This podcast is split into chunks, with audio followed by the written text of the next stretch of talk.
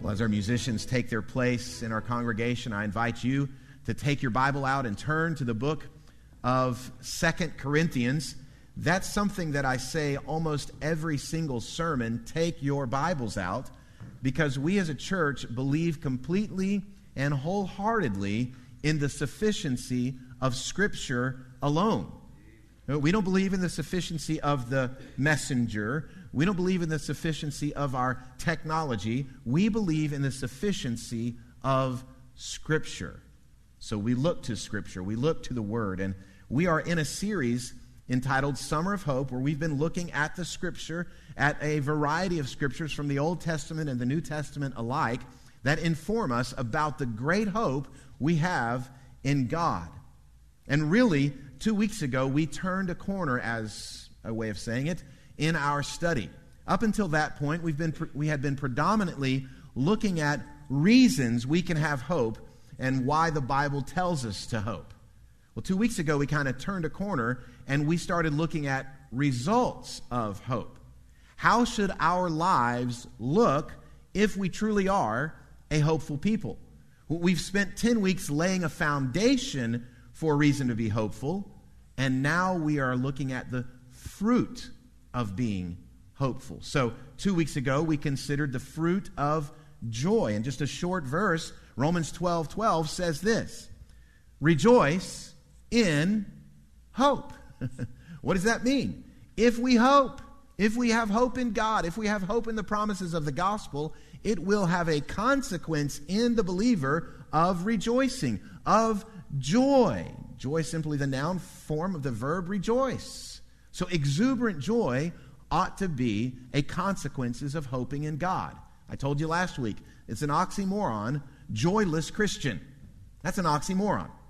Well, last week we looked at another consequence of our hope, and that is love. We looked at the uh, letter written to the church in Colossae. In Colossians 1, Paul says, We always thank God the Father, our Lord Jesus Christ, when we pray for you, since we heard of your faith in Christ Jesus and of the love that you have for all the saints. Why do they have this love? Because of the hope laid up for you in heaven. See the cause and effect there? The cause of their love was their hope laid up in heaven the effect of their hope was they had love for all the brethren. And so, just as there should be no such thing as a joyless Christian, there should be no such thing as an unloving Christian. This is the consequence, the result, the fruit of hope. Well, this morning we're going to look at another result of hope, and I've entitled this message, The Boldness of Hope. The boldness of hope. You see on your outline and even on the screen there, I've listed the entire chapter of Second Corinthians, chapter 3. We're not going to read the whole chapter. I commend it to you, encourage you to read it. We're going to really focus in and zoom in on one small verse within that chapter, and that's verse 12. Notice what Paul says very simply. He says, Since, since we have such a hope, we are very bold. well, there's, there's a question there. First of all, we see the cause and effect again, just like we saw last week. Since, that's the cause. We have such a hope. Here's the effect we are very bold.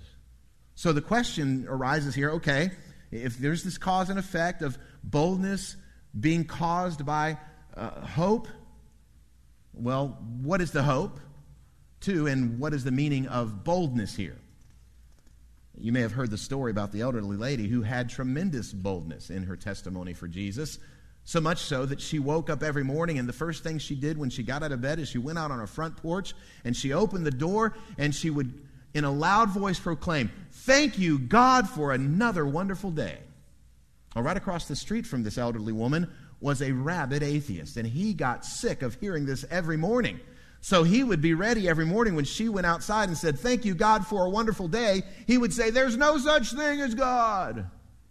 But that didn't stop her. She kept going out every morning proclaiming, Thank you, God, for this wonderful day. Well, one day she goes outside and she says, Thank you, God, for this wonderful day. And oh, by the way, I could use some groceries. Well, the atheist thought, I got her.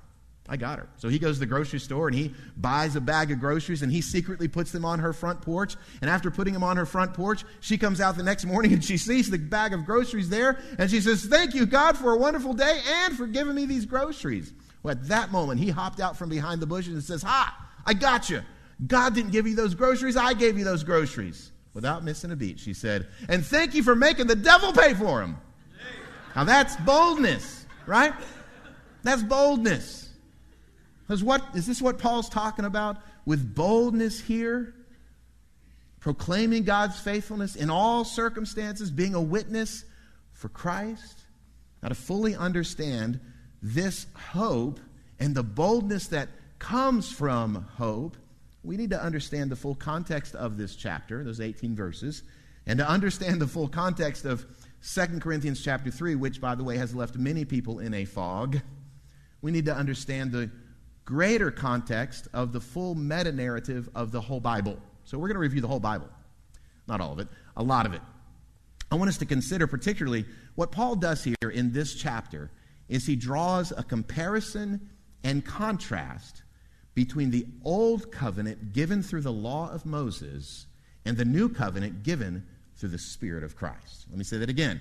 He draws a comparison and contrast between the old covenant given through the law of Moses and the new covenant given through the Spirit of Christ. So, to understand the supremacy of the new covenant, we need to understand some things about the old covenant. So, we're going to go back deep. We're going to need to put our thinking caps on. Let's do that together. Put our thinking caps on.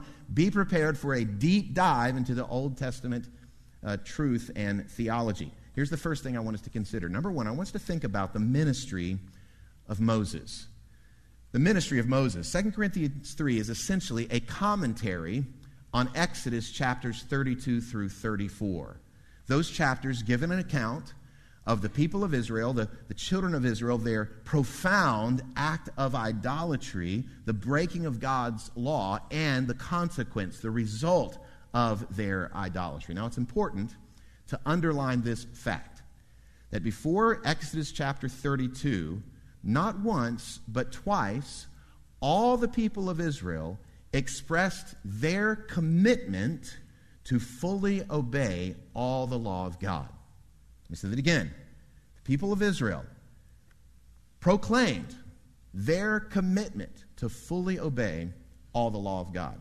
Let me show you the two times they did this. First, in Exodus chapter 19, this is what we find. In in chapter 19, God says, You will be my treasured possession so long as you obey all that I've commanded you. And here's their response. So Moses came and called the elders of the people and set before them all these words that the Lord had commanded him. Watch this. All the people answered together and said, All that the Lord has spoken, we will do. You fast forward to chapter 23 of the book of Exodus, and the same type of promise from God comes again. He says, You will be my treasured possession, so much so that I will give you the promised land as an eternal inheritance for you and your children to come. All I ask is you don't mess with the idols of the world. You don't bow down to idols. You remain faithful to me. And here's how they responded. And all the people answered with one voice and said, All the words that the Lord has spoken, we will do. So, twice there's this corporate confession from the people of God we will obey all that you command. Chiefly among those was they would not bow down to the false gods of this wor- world, that he would be their God. Moving to chapter 23. Moses is on the Mount, Mount Sinai. He's receiving from God the tablets of stone with the Ten Commandments written by the finger of God. And he can't even get to the bottom of the mountain. And these same people that make such a profession had crafted for themselves a golden calf out of their gold and were bowing down and worshiping this golden calf. They had broken the command of God, they had broken the commitment to God. And though they had broken the law, when Moses finally makes it down to the bottom of the mountain, what does he do? He breaks the tablets of stone in disgust. And the sin of Israel was of such great consequence that God had determined, I'm going to annihilate them all right now on the spot. That's what he said. I'm wiping them out. We're starting over. Moses intercedes on their behalf. God, do not wipe them out. But because their breaking of the covenant was of such great consequence, up until that point, God had dwelt among them manifestly in a pillar of fire by day and a pillar of cloud by night. But because of their breaking of the covenant, because they broke their oath, God says, I will not remain with them in this kind of presence any longer. In fact, notice what he said to Moses in Exodus 33, verse 5. He says, You are a stiff necked people. If for a single moment I should go up among you, I would consume you. Well, what does this mean? God is saying, If the glory of my presence returns among the people, a sinful, stiff necked people, they could not exist for a nanosecond in the presence of my pure holiness. My presence, my glory would consume them and burn them to a cinder. So I'm no longer going to be among them in the way I've been among them. And as a result, God's presence was moved outside the camp, and he would meet only with Moses in what was known as the tent of meeting. And there, Moses, separate from all the people, would meet with God and would there mediate with God on behalf of the people. And in that tent of meeting, it was there that Moses prayed a bold prayer. He prayed, God, show me your glory. Show me your glory. And God said, I, I can't show you my glory, otherwise you will die too. But I will hide you in a cleft of the rock. I will pass by you, and I will proclaim to you my name, and thereby proclaiming to you my nature. And that's exactly what he did. And for a second time, there on Mount Sinai, God gave Moses his commandments carved on tablets of stone. And the ministry of Moses is this he became, again, the mediator of God's presence to the people. He became the mediator of God's glory to the people. In fact, notice how this is described towards the end of Exodus chapter 34. When Moses came down from Mount Sinai with the two tablets of the testimony in his hand, as he came down from the mountain, Moses did not know that the skin of his face shone because he'd been talking with God. Aaron and all the people, all the people who said, We'll never disobey your word, all the people of Israel saw Moses, and behold, the skin of his face shone, and they were afraid to come near him. Why were they afraid to come near Moses? Because they understood this concept.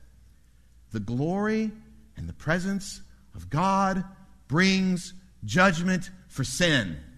If we get close to Moses and he's just got a reflection of that glory, boy, we could be consumed in an instant. And this is an important theological point. Listen, the presence of God means judgment for sin. So, my friends, if you ever pray, God, I want to get closer to you, you need to know this. Getting closer to God means He will deal with your sin, He will confront your sin.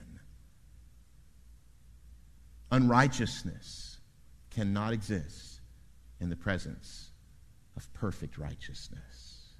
So Moses, what did he do? He veiled his face to protect them.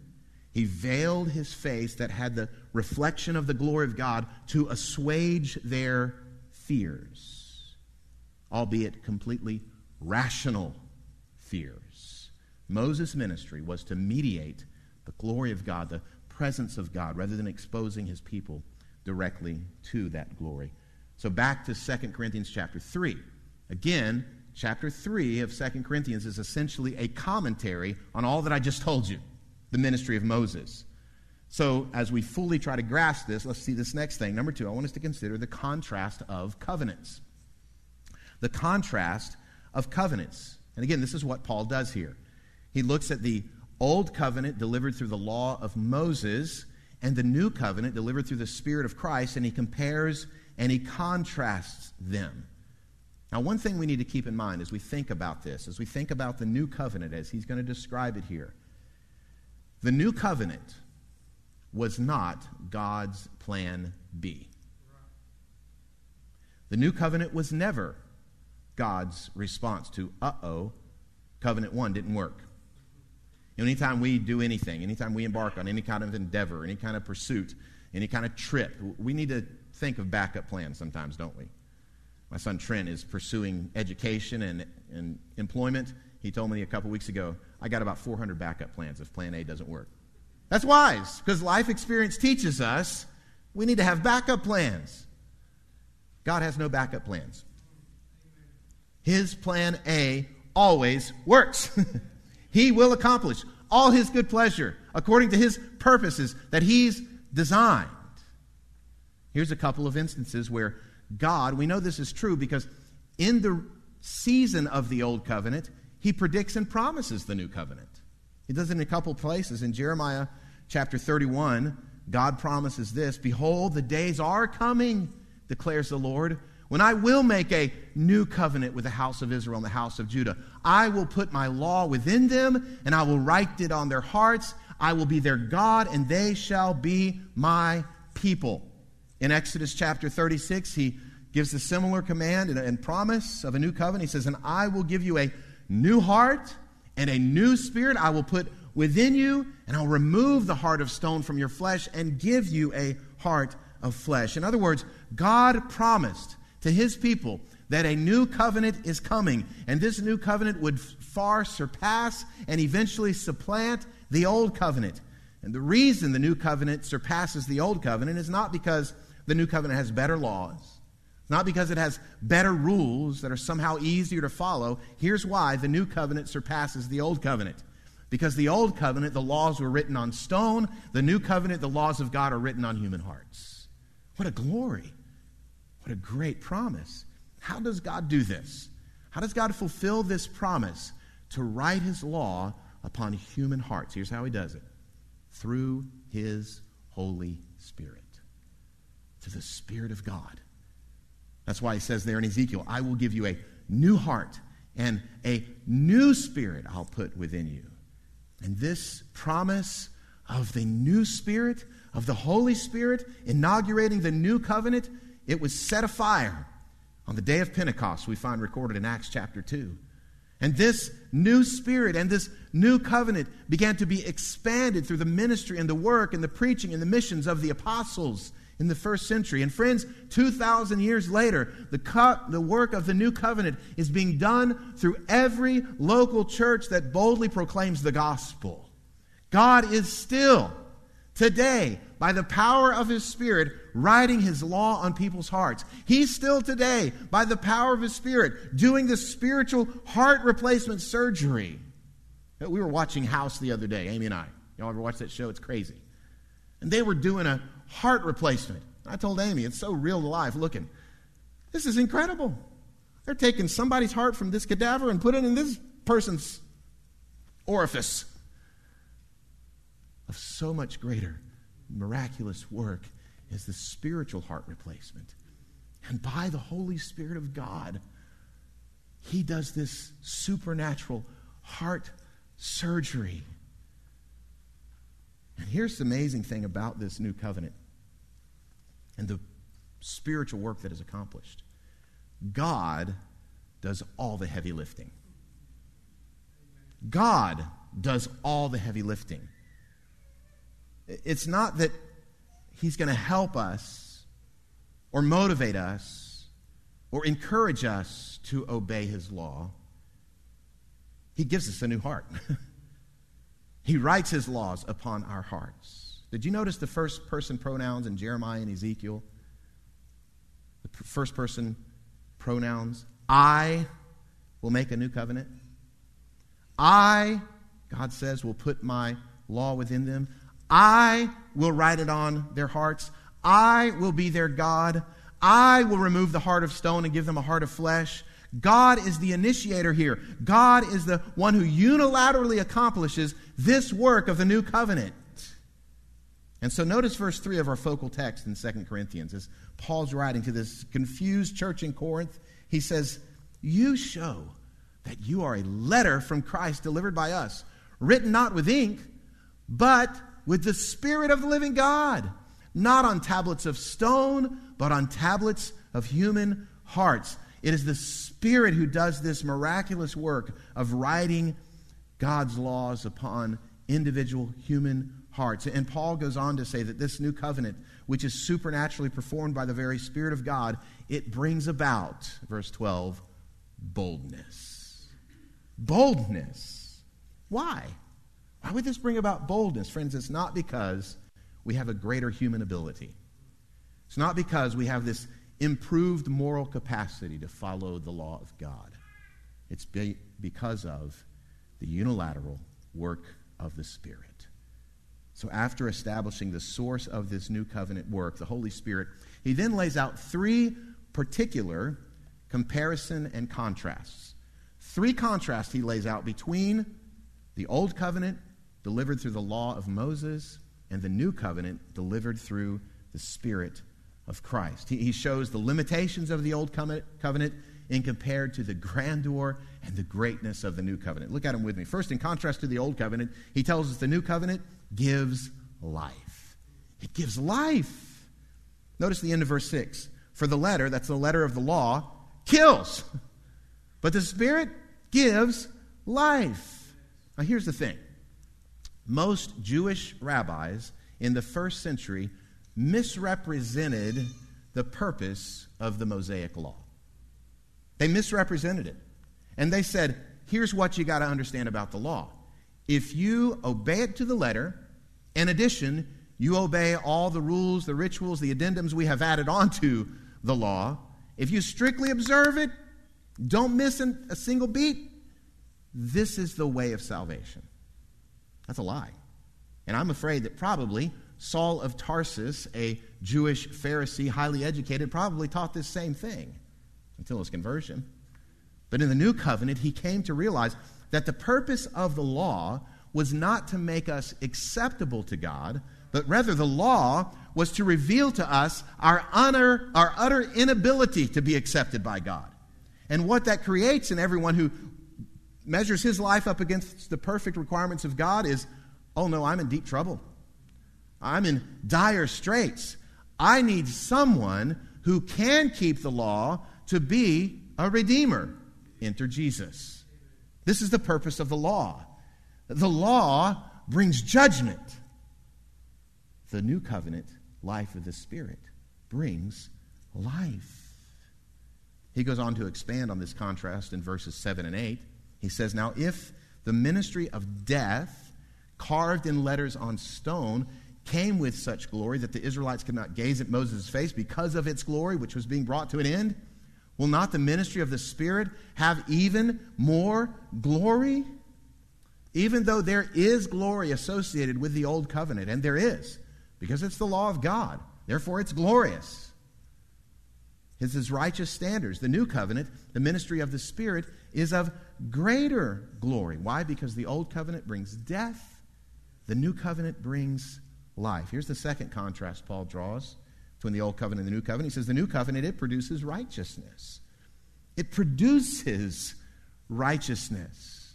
Verse 9 For if there was glory in the ministry of condemnation, the ministry of righteousness must far exceed it in glory. The law of ministry of condemnation uh, because, again, it shows people they're utterly sinful and they're completely desperate in need of rescue. The law reveals our inability to please God.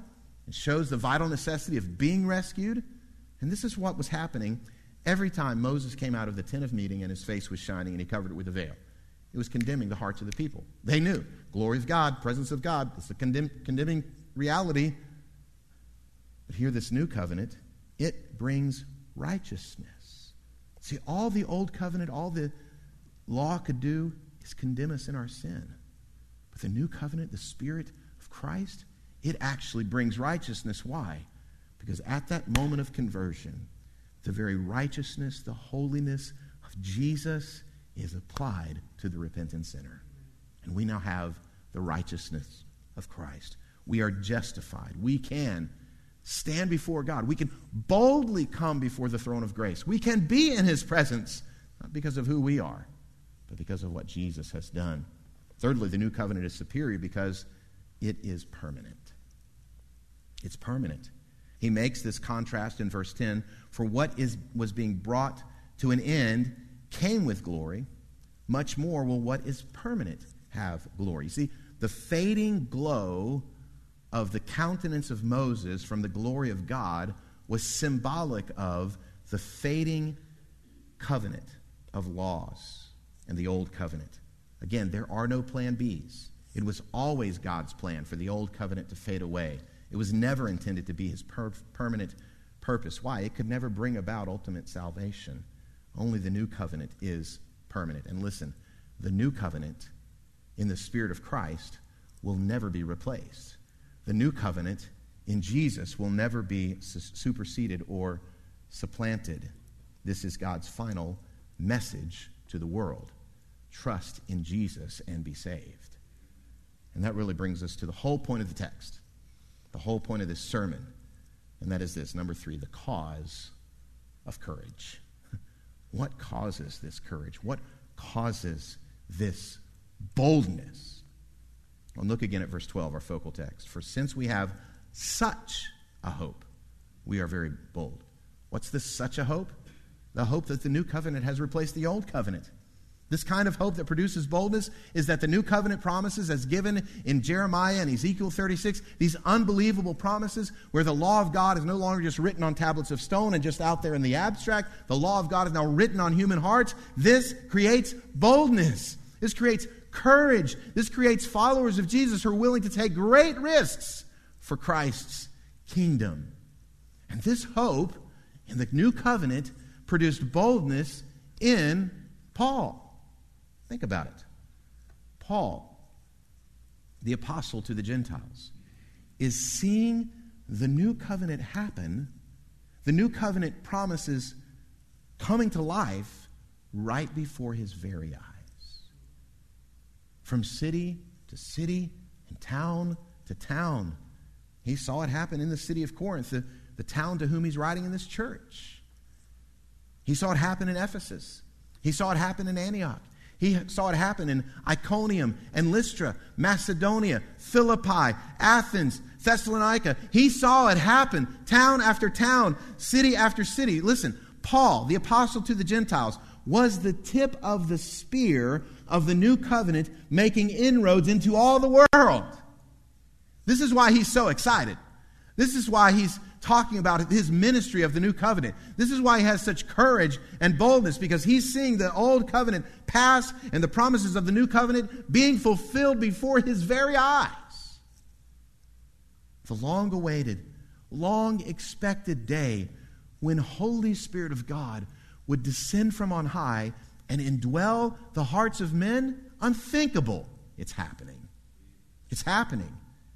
And the Spirit of God is taking the message of the gospel, the message that God has sent his one and only perfect, pristine, holy, righteous Son to become human flesh, to be tempted in every way we're tempted, yet without sin, and thereby being the perfect sacrifice who would die on that Roman cross to take the punishment for the sins of the world. This promise of the new covenant salvation is being applied to people's hearts by the Holy Spirit. And this made Paul excited. this made Paul courageous. This made Paul very bold. He sees God's assembling a people for his own possession from every tribe and tongue and language. He's doing it. He saw God establishing his kingdom. He saw God bringing forth true worshipers who worship in spirit and truth. And I'm afraid we're so used to this reality 2,000 years later, it doesn't quite grab us with the same excitement that it grabbed Paul. We're so used to. But I want you to just imagine again this highly educated PhD in Jewish studies, former Pharisee, the excitement and the thrill of his life that he sees the new covenant starting through his ministry.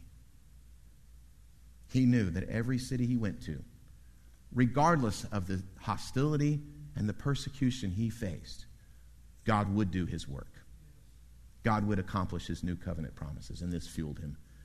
In fact, it was right here in the city of Corinth, where Paul was writing to, that he had gone into the synagogue, the Jewish synagogue in Corinth, and he had proclaimed that Jesus is the long awaited Messiah, and they reviled him. They ran him out of the synagogue. Get out of here with that garbage. So he determined in Corinth, I'm turning my focus from the Jews to the Gentiles. So he begins to preach this same gospel to Gentile, to pagans, to people from all types of idolatrous backgrounds. Same response getting reviled, getting persecuted. So he says, I'm done here. I'm leaving Corinth. I'm going out of town, somewhere else that's going to receive my message. But that night, God speaks to him in a vision. I want you to notice what God said to Paul in the city of Corinth, the same Corinth he's writing to. And the Lord said to Paul one night in a vision, Do not be afraid, but go on speaking and do not be silent. Here's why. Number one, for I am with you, and no one will attack you to harm you. Why? For I, this is God speaking, I have many in this city who are my people. And then what did he do? He stayed there a year and six months teaching the word of God among them. He was ready to get out of town, pack his bags, and go. God says, Don't go just yet, Paul, because I have many in this city who are my people. Now, had they been converted yet? No. Had they believed the gospel yet? No. Had the Holy Spirit applied the truth to their hearts? No. But God sees the end from the beginning. And he says, Guess what, Paul? They're not yet converted, but you go on preaching because they're going to be converted. They're going to come to faith in Jesus. The Holy Spirit is going to write my laws upon their heart. I have many in this city who will come. This was the such a hope that gave Paul great boldness that caused his obedience to the gospel call. What he has here is a complete hope in gospel victory. You need to know something. Every time we share the gospel, every one time we speak of Jesus, every time I proclaim it from the pulpit, regardless of the response, we are 100% victorious. We are triumphant every time we speak the good news of Christ. Like Paul told this church in Corinth the exact same thing one chapter earlier. Look at 2 Corinthians chapter 2. He says, But thanks be to God, who in Christ always leads us in triumphal procession, and through us spreads the fragrance of the knowledge of Him everywhere. Paul says, We're on a victory lap. We're making a victory march. We're in triumphal procession, but you're getting beaten. You're getting stoned. You're getting shipwrecked. You're getting nailed. You're getting hit. You're getting abused. We're in victory because He's the one that does the work. And friends, the same is true for us. We can have incredible boldness in our evangelism. We can have great courage in our missions endeavors as a church. We can have boldness as we seek to defend the faith once delivered to the saints. Why? Because as long as we are faithful to the message, we have a 100% success rate. God's the one who does the increase. He's the one who does this spiritual heart surgery. Now, where does that leave us? I want us to see as we close three consequences of this boldness from hope. So, I did a word study on this peculiar word that's translated boldness here in our focal passage. It's the Greek word parrhesia. And that word and its cognates is used 40 times in our New Testament Bibles. 40 times this word is used. And so I read every passage where this word, translated boldness, is used. And, and I discovered and I gained a clearer understanding of the nuance of meaning here in this, this word, boldness, and really kind of whittled them down to these three consequences. Now, I want to preface this by saying this listen, this particularly applies to boldness in our gospel witness. The new covenant promises the promise of triumphal victory, 100% success rate. This engenders boldness as gospel witnesses. It doesn't mean, you know what, I think I can clear this water hazard on hole nine from the tee box and make it onto the green. That's not the kind of boldness we're talking about here, the risk taking. This is not the boldness where, you know what, I, I think I can uh, use this particular strategy in my chess game. It's not the type of boldness where we are so outspoken about our particular political positions. It's not even the type of boldness where we call out all the lazy bones who don't put their shopping carts back in the Walmart parking lot. That's not the kind of boldness he's referring to here. It's boldness in gospel witness. What does this produce in us? Three consequences. Number one, we become unafraid. We become unafraid. Ask yourself this personal question Is fear preventing me from speaking the word of the gospel? Is fear preventing me from telling someone about Jesus? Is fear of what others are going to think about me? Fear of rejection from people I respect? Fear of reprisal. I may even lose my job if I speak about Jesus on the job. Are these fears a consequence of, of this idea of sharing your faith? When we have boldness produced by hope, we become unafraid. We see this in an example of Paul's life. Uh, he's just left Philippi. He's gone to the city of Thessalonica. In Philippi, he was once again persecuted, hostile rejection, riot ensues. He's run out of town on a rail. He goes to Thessalonica, faces some of the same things there, and he writes this to the church in Thessalonica in chapter 2. He says, But though we had already suffered and been shamefully treated at Philippi, as you know, we had boldness, there's our word, in our God to declare to you the gospel of God in the midst of much conflict. Much conflict. But you know what? Paul says, I'm unafraid. Bring it on. Why? Because I'm 100% successful in all God wants to accomplish. When we have this kind of boldness that's produced by our hope in the new covenant promises, it may, means we're unafraid. Secondly, we become unashamed. We become unashamed. I would say the opposite of boldness, the, an antonym for boldness is one, fear. We just talked about that. Another opposite of boldness, I would say, is shame. This is being ashamed. I don't want people to know that I'm a Christian. I'm ashamed of going to church in front of my peers. Shame. Surely, Paul, writing to the church in Philippi, from a prison cell in Rome, awaiting his trial for crimes against the Roman Empire, surely this would cause him to, you know, kind of tone down his message. Surely this state of being would cause him to shut up about the exclusivity of the gospel. No. Notice what he wrote to the church in Philippi from the jail cell. He said, It is my eager expectation and hope that I will not at all be ashamed, but that with full courage, now as always, Christ will be honored in my body, whether by life or by death. They can kill me. I'm not going to shut up talking about Jesus. And this word that's translated courage here in Philippians 1:20, exact same word that's translated boldness in our focal test. He says, "But with full boldness, with full courage, I'm not going to be ashamed." The new, new covenant and the promises of the new covenant work in us a boldness where we are unafraid, we're unashamed. Thirdly, we become unambiguous. Unambiguous. You know what ambiguity is, right? Being ambiguous means you're vague. You're not very clear in what you're saying.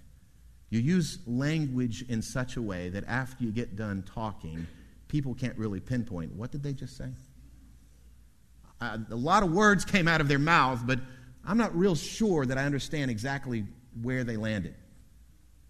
The word parrhesia in Greek has a particular nuance of meaning that's not clear in our English, and we can see it in a particular encounter that Jesus had with the Jews in John chapter 10.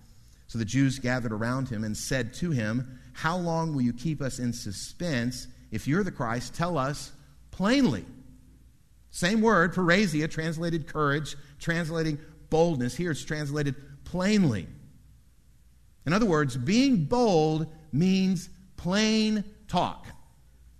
Being bold with the gospel means plain speech. It's amazing how, in the 21st century, it seems particularly, people have learned to say things about God, to say things about spirituality, to talk about the man upstairs with such ambiguity that you can't tell if they're a Christian, they're a Muslim, they're a Hindu, they're Sikh. You can't tell. Boldness means you're plain. The gospel is clear. Here's the deal I've told you this before, but it bears repeating. If for some reason a devout Muslim were to walk into our church service this morning, or a devout Hindu, or a devout Buddhist, and if they leave this service having not been offended, then it wasn't a Christian sermon. And it wasn't a Christian service. The gospel is an offense.